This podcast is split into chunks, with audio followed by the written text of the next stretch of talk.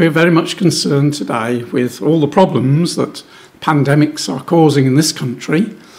Um, we look abroad and we see all the problems that countries have with floods and fires and that kind of thing. And it makes us ask, you know, is there something behind all this? Is it just climate change or is there more to it? Uh, and pandemics is the thing that concerns us most in this country.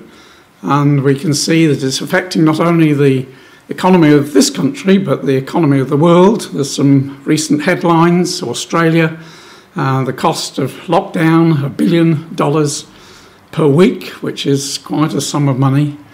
Um, the economists told us this week that as far as travel is concerned, the chaos is going to last well beyond the summer. It's going to disrupt journeys, it says, for years to come. And America is grappling with the problem that they haven't unrolled vaccination fast enough. A lot of people are refusing to be vaccinated, and now in Texas there is this huge explosion of cases. So it is of a real concern to not only this country but the whole world. That's what a pandemic is something that affects the whole world. Plagues, too. Australia is in the middle of a, a, a mass plague, a mice plague, uh, which has been going on for months and months now. In Africa, this is a headline from a year ago. The second wave of locusts in East Africa is said to be 20 times worse. That's from the previous year. Now, those locusts have lessened this year, but are still quite a problem to people living in Africa. Locusts are coming along, taking their crops, uh, and they've got nothing to live on, and their economies are suffering because of the pandemic. So it is very grim for many parts of Africa because of this plague of the locusts. Earthquakes, too. Uh, the highest measure on the Richter scale is earthquakes between the level of 8.0 to 9.9. Already this year, we've had two earthquakes in that intensity band, the highest band that there is. Whereas in the past seven years, there's only been five earthquakes in that band. And here we are, just two thirds of the way through 2021, and we've already had two in that top band. So, again, it is something which uh, is a, a problem to many parts of the world because of the devastating damage that earthquakes do. And eruptions. There have been many eruptions continuing from last year, many new eruptions, 57 new eruptions have been confirmed this year.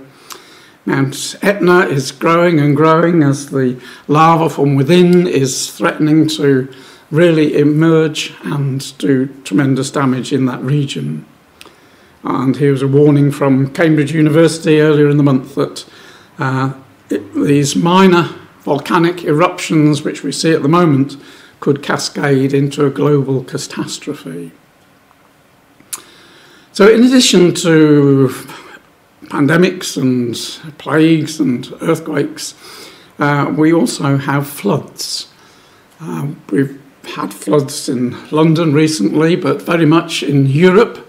Uh, a month ago, uh, terrible floods in July leaving many people dead and many houses and properties ruined. And these floods seem to be not only in Europe, but America and across into, uh, into China, huge areas underwater. And then we have the opposite. Instead of floods, we have fires. And we know at the moment that thousands of people are having to be evacuated in Athens and in Turkey. Uh, there are huge fires in America.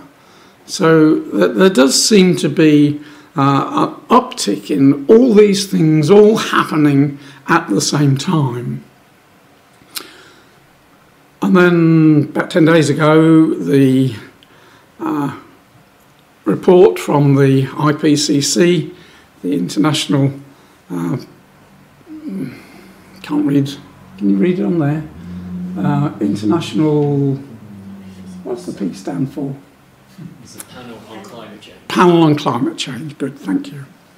uh, issued its latest report. This is number six. Its first one was in 1990. And the whole drive of this report and many reports is that man is responsible for all the problems. It is the rise in CO2 that is causing this total upset in the weather, not only hot, but also cold, wet, and dry. Uh, all these extremities are blamed on climate change. And I, I would certainly go along with the fact that man is to blame for a lot of these problems in his mismanagement of the land, the fires especially, because man isn't practicing the old techniques of clearing the brush from underneath the trees when there is a fire. It's on a much bigger scale because there's so much debris has been left behind. The forests aren't being managed as they used to be. And because man is exploiting the land, uh, not cultivating it, not putting in humus, uh, then the rain, when it does come, causes these floods because the earth doesn't retain its moisture.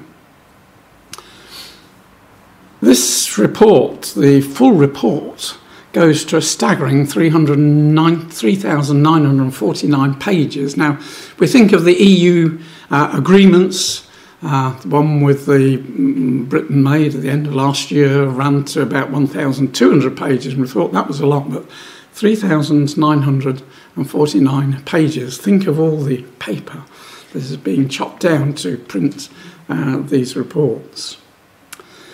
But the United Nations has been warning for a long time 50 years. The United Nations has been saying we are reaching a point of climax. Back in 1972, they said we've got 10 years to stop the catastrophe. And then in 1982, 10 years later, the world hadn't come to an end, but it says that an environmental catastrophe as irreversible as any nuclear holocaust. We've got to do something about it. Then in 1990, um, we shall win or lose the climate struggle in the first years of 1990. If we don't do something rapidly, then there's going to be a great catastrophe. Again, we have to say, uh, in the 50 years that the United Nations has been warning of these catastrophes, the population of the Earth has doubled, uh, and the Earth is still here. All those islands which were threatened to being underwater no, aren't underwater. Uh, it does seem that the Earth is able to cope with these problems uh, and very often the claims that are being made are greatly exaggerated. But I, I want to give um, these things a little twist of their application. Pandemics, plagues, earthquakes, and eruptions, what do they portend is how I've got it written here. I don't think that was quite how it's announced, but that, that, that's what this, is all about. What we want to see is that there is uh, a series of warnings that the earth is being given, not because of CO2 just going up a little bit, um, but because God is in control. These are parts of the signs of our times. And what are they signs of? I believe that what we're seeing with the upset in the world of nature in our period are signs of the coming of the Lord Jesus Christ back to this earth. Now, the Lord Jesus himself talked about signs when he was in his ministry, talking to the Pharisees and the Sadducees and the people. He, the, the leaders, asked him for a sign from heaven to, as evidence of what he was claiming to be. What, what was his authority? Give us a sign to show that you have authority. Uh, and Jesus, as always, deflected the question and said, when it is evening, you say, It is fair weather, for the sky is red. In the morning, it is foul weather today, for the sky is red and lowering. O ye hypocrites, ye can discern the face of the sky, but can ye not discern the signs of the times? Now, interestingly, those two examples that Jesus gave are examples we still use to this day, don't we? When it's a red sky at night, then we say shepherd's delight, it's going to be a good day tomorrow. Uh, when it's red in the morning, then we say shepherd's warning because it's going to be uh, a rough day. But Jesus wasn't concerned with uh, us being able to look at the heavens and see from the weather just what the weather's going to be like tomorrow. What the Lord Jesus is saying, you've got to see the things that are happening upon the earth and see those as indications that God is working to forward his purpose. And so we believe that the Lord Jesus is coming back, not only as King of the Jews, but as King of the world. He's going to take over this world, and man will no longer be in control. The governments of Moscow and London and New York, uh, Washington, uh, won't be in control of the affairs of men. It'll be the Lord Jesus Christ from Jerusalem who dictates what the world does. Now, I just want to look at a few passages of Scripture. I'm just going to put them up on the screen. One of the most well known words of the Lord Jesus is what is termed the Lord's Prayer. And he told the disciples to ask God, who is in heaven, to praise his name, hallowed be thy name. But thy kingdom come, thy will be done, as in heaven, so in earth. And we know in heaven the angels do the will of God. They glorify God. Whatever God wants to happen, happens through the hand of the angels. And the Lord Jesus, when he came, told his disciples to look forward to this time when the God's kingdom will be established upon the earth and the whole world will come to recognize that the God of Israel, the Lord Jesus Christ, God's Son, uh, that, that God is the creator of all things and he has to be feared and adored and praised and his will obeyed. Uh, and what the Bible gives us is this uh, glorious hope that uh, we can be with the Lord Jesus in this day of his kingdom. And what we believe is that God is using pandemics and all these other things as a means to move his purpose forward. He's shaping up the world to be in a position to receive the judgments of God because of their godlessness. They've got to be brought to realize that there is a God, that we don't just take the name of God when we want to blaspheme, that that is grievous to God. And man is walking in so many ways which are obnoxious to God, the ways that he has laid out in the pages of his word, that God is intervening in the affairs of men to stop man in his tracks. And the things that we're seeing are part of his judgments upon a wicked world. God used pandemics in the past.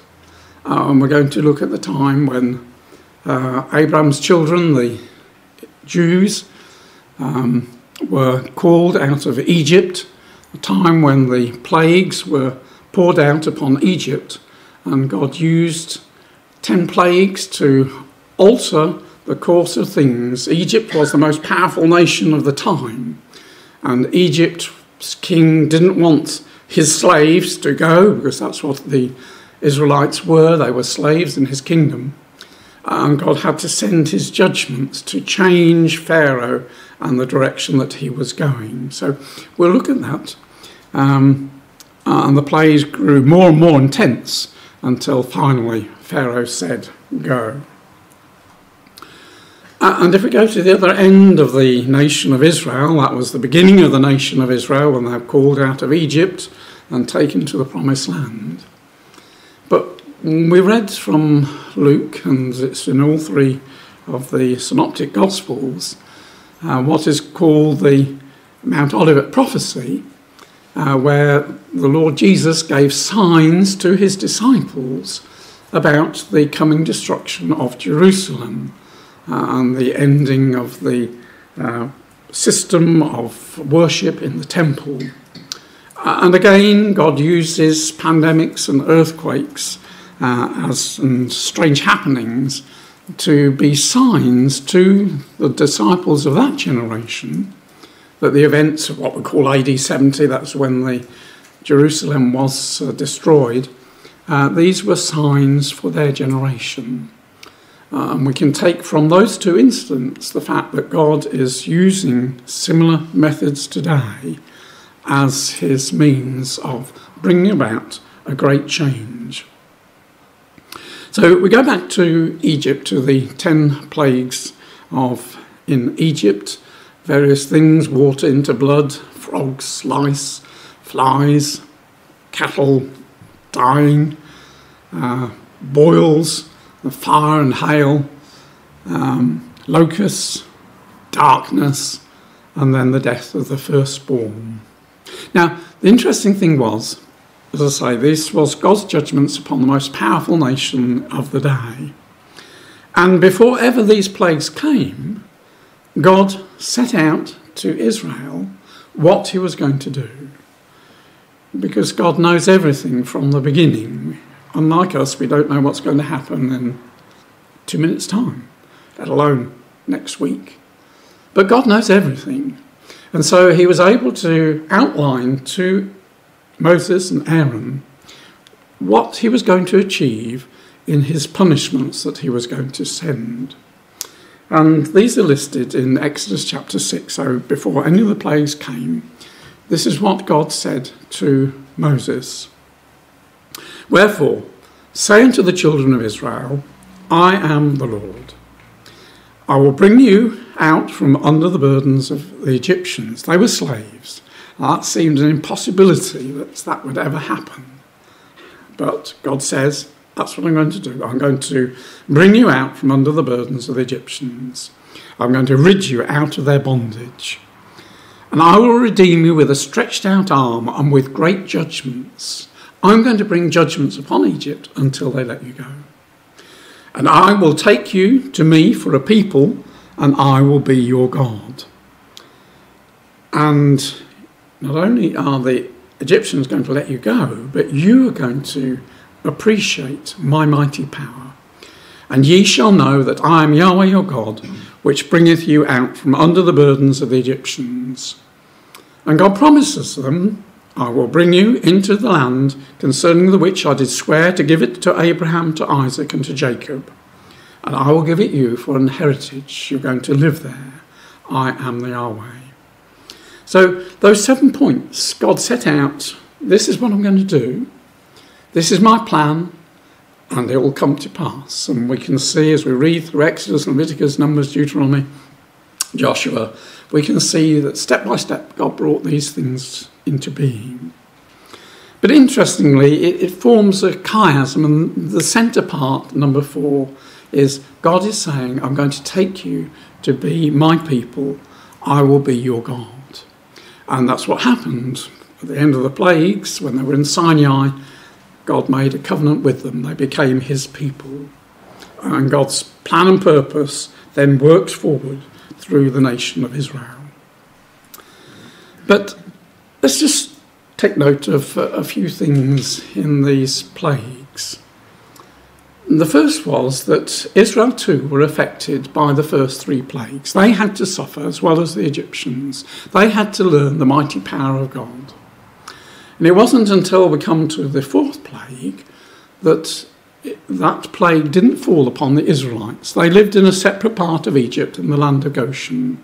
All around them, the lice and the murrains and the boils and the fire and all those things happened, but it didn't happen in Goshen. God made a separation between the Egyptians and the Israelites.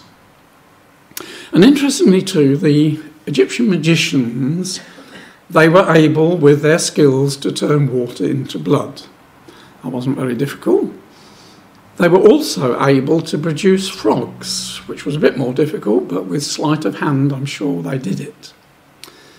But when we come to the third thing, the lice, which was upon Egyptians and the Israelites, they couldn't do that. In fact, they said, This is the finger of God.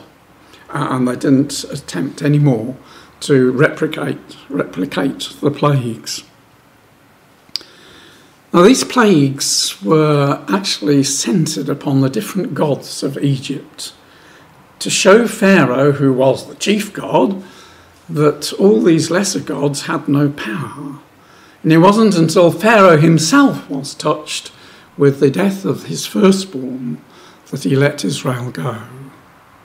But wave upon wave upon wave of plagues, Israel suffering the first three, but no longer the rest.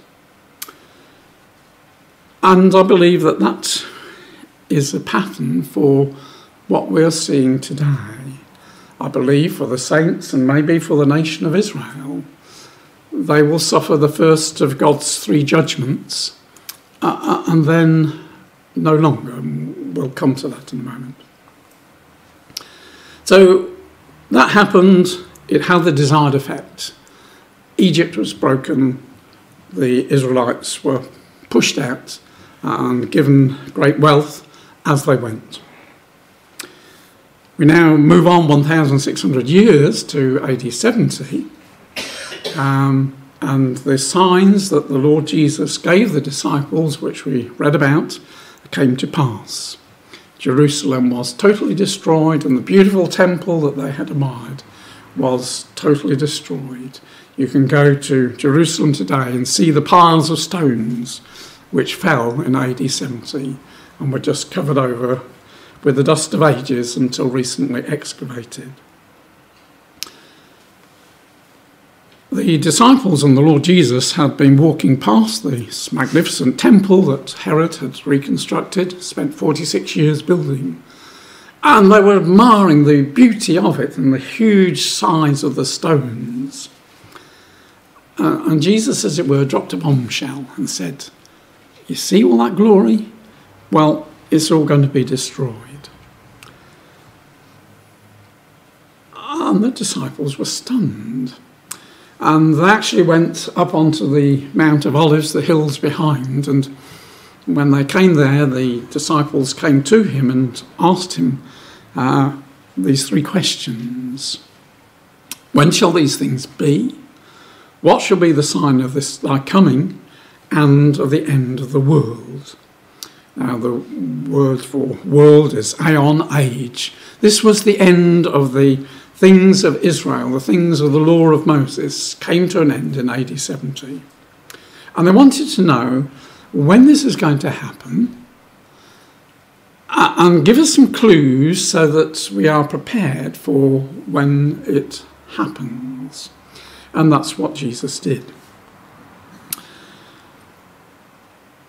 He says, when you hear of wars and commotions, in other words, military threats, be not terrified, for these things must first come to pass, but the end is not by and by. So eh, when these things happen, well, you know you're, you're on the pathway, but there's still some travel to go. Nation shall rise against nation and kingdom against kingdom. There are going to be civil wars. There are going to be great earthquakes in divers places.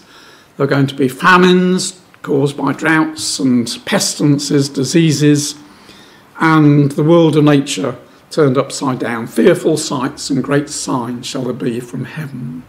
So these were some of the signs that the Lord Jesus gave to them. And he continues in the parallel account in Mark chapter 13 when he had told them that. Mark adds just a little phrase at the end there these are the beginnings of sorrows. Um, and the Greek word that's being used there for sorrows is the word for a pang or throe, especially of childbirth, what today we would term contractions. And we can see the relevance of that sign because just like the plagues, they got more and more and more intense as time went on. And that's what happens when a, a mother gives birth to a child.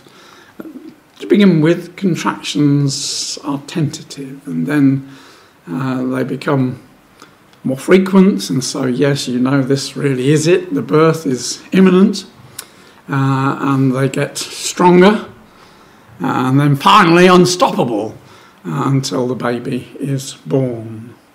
So the Lord Jesus says, you know, things are going to build up just a bit here, a bit there, then it will get more and more and more and more until finally Jerusalem is actually broken and destroyed.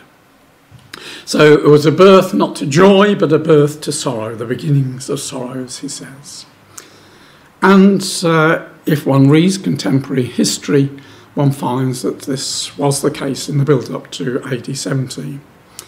Tacitus, who wrote all about Roman history, says in the year AD 51 this year witnessed many prodigies, signs, or omens, including repeated earthquakes. And Josephus uh, accounts of an earthquake in Judea that was of such magnitude that the, he wrote, The constitution of the universe was confounded for the destruction of men. And he also wrote that earthquakes were a common calamity.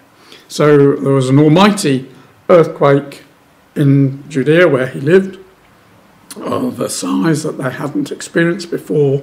But he said there are many earthquakes around. And in fact, he lists uh, some of the places where the uh, earthquakes were in Crete, in Smyrna, in Miletus, in Chios, in Samos, in Laodicea and Hierapolis and Colossae, in Campania, in Rome itself, and in Judea.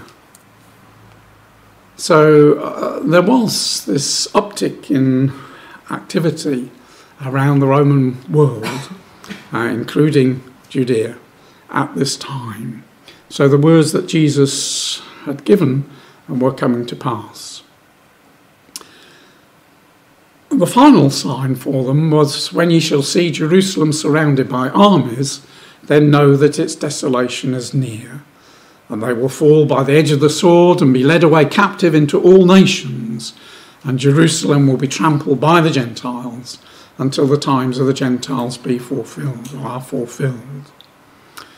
And Jerusalem was surrounded by the enemy, uh, and the people in it were many died of famine because it was uh, besieged for uh, about 18 months there was great shortage of food, there was civil war within the city, and anybody that tried to escape out of the city was crucified. And it was a dreadful time. And then finally, they broke through, uh, and the city was taken, and the inhabitants that were still alive were sold into the slave markets of Egypt and into Rome. You could buy slaves to a penny there were floods of Jewish slaves. So Jesus says, when that happens, then know that's the end, it's going to fall. And Jerusalem is then going to be no longer under the control of the Jews, though even in Jesus' time uh, it was mainly under the control of the Romans, but they had a lot of power, the Jews uh, over the local affairs. But he's saying it's going to change, and Jerusalem is going to be under Gentile, non Jewish control. But there is an end time when that times of the Gentiles comes to an end. And then Jerusalem will be no longer under the control of Gentiles, but will revert to the control of the Jewish people. Now, we believe that we're living in the time of the ending of the time of the Gentiles. We actually see that Jerusalem is under the control of the Israelis, though that isn't a complete fulfillment of these words because the times of the Gentiles hasn't yet ended. It will only end when the Lord Jesus is back and in control. And we know from other scriptures, which we're not going to look at, that there is to be a dreadful time ahead for Israel when the nations, and we know how anti Semitism has increased with the pandemic. Um, anti Semitism is rife throughout Europe and Russia. The nations, many nations, are going to come against Jerusalem to destroy Israel as a nation. And that will be part of God's judgments upon his people. And the Lord Jesus is going to come back to save his people in their hour of need. But we're living in this time of the ending of the times of the Gentiles. And then he, the Lord Jesus gives indications to those people who are living at the time when this ending of the time of the Gentiles will be fulfilled. So these are signs for us. There'll be signs in the sun and the moon and the stars, and in the on, on earth distress of nations with perplexity, and that word means no way out. So it's a pretty frightening picture. The sea and the waves, sorry, the sea and the waves roaring, men's hearts failing them from fear and the expectation of those things which are coming on the earth. For the powers of heaven shall be shaken, then shall they see the Son of Man coming in a cloud with power and great glory. Now, this was addressed to the disciples, and when Jesus talked about signs in the sun, moon, and stars, they would appreciate that Jesus wasn't talking about the physical sun, the physical moon, but these were symbols. Their minds would go back to an instant uh, long time ago in the days of Jacob, who had a dream, and uh, Joseph, sorry, Joseph, uh, who had a dream of uh, seeing 12 stars uh, and the sun and the moon bowing down to him. Let's just put the text up on there. Behold, he said to his brothers and to his father, I have dreamed a dream more, and behold, the sun and the moon, the 11 stars, made obeisance to me. Now that physically came to pass because his brothers and his father did bow down to him when he was king in Egypt. in fact, Joseph saw a second dream, uh, which wasn't sun, moon, and stars, but it was sheaves. And his sheaf stood upright, and the uh, other uh, 11 sheaves, as it were, bowed down to his sheaf.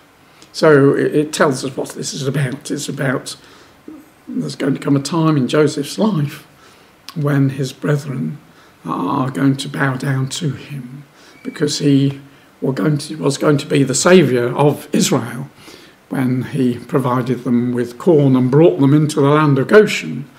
Uh, and he was their saviour. So, going back to our previous time, when we read of signs in the sun and moon and stars, it's talking about the political and the ecclesiastical powers, great changes going on in governments and in the uh, ecclesiastical systems uh, upon the earth, distress of nations, people being very upset and worried about what is happening. Um, the sea and the waves roaring is a, a, figure of the people as opposed to the sun, moon, and stars, the rulers. So the ordinary people are going to be uh, in a position of uprising and protesting and demonstrating uh, against the things that are happening. And men's hearts failing for fear absolutely terrified. It, it, this pandemic has been bad enough, but if they get more and more intense, then we can imagine uh, how terrified the world will be.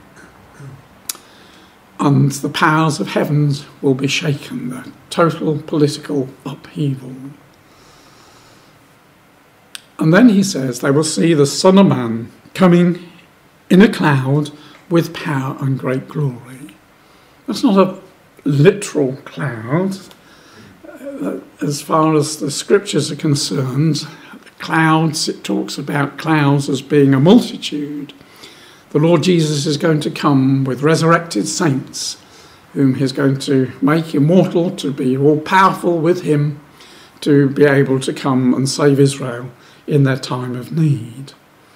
And the Lord Jesus will have great power because uh, Yours is the kingdom, the power, and the glory, we read in the book of Revelation. So we see that the great upheavals that we have are portents to us.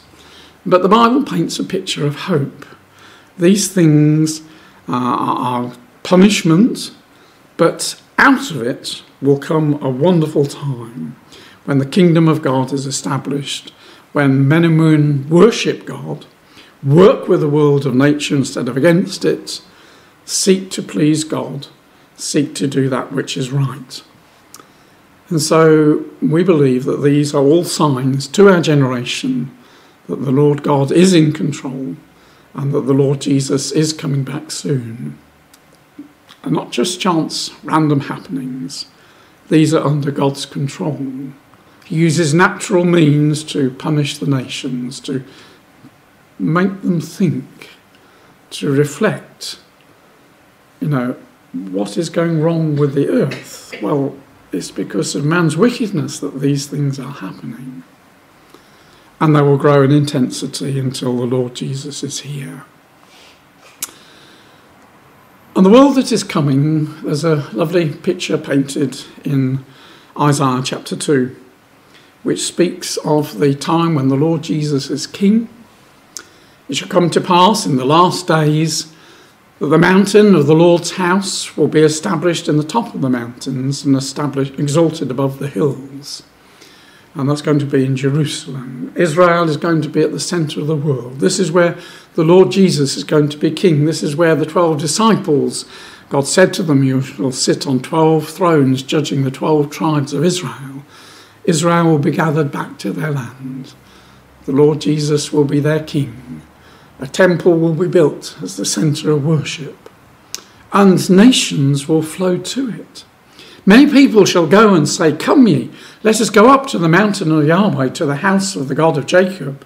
He will teach us of his ways, we will walk in his paths.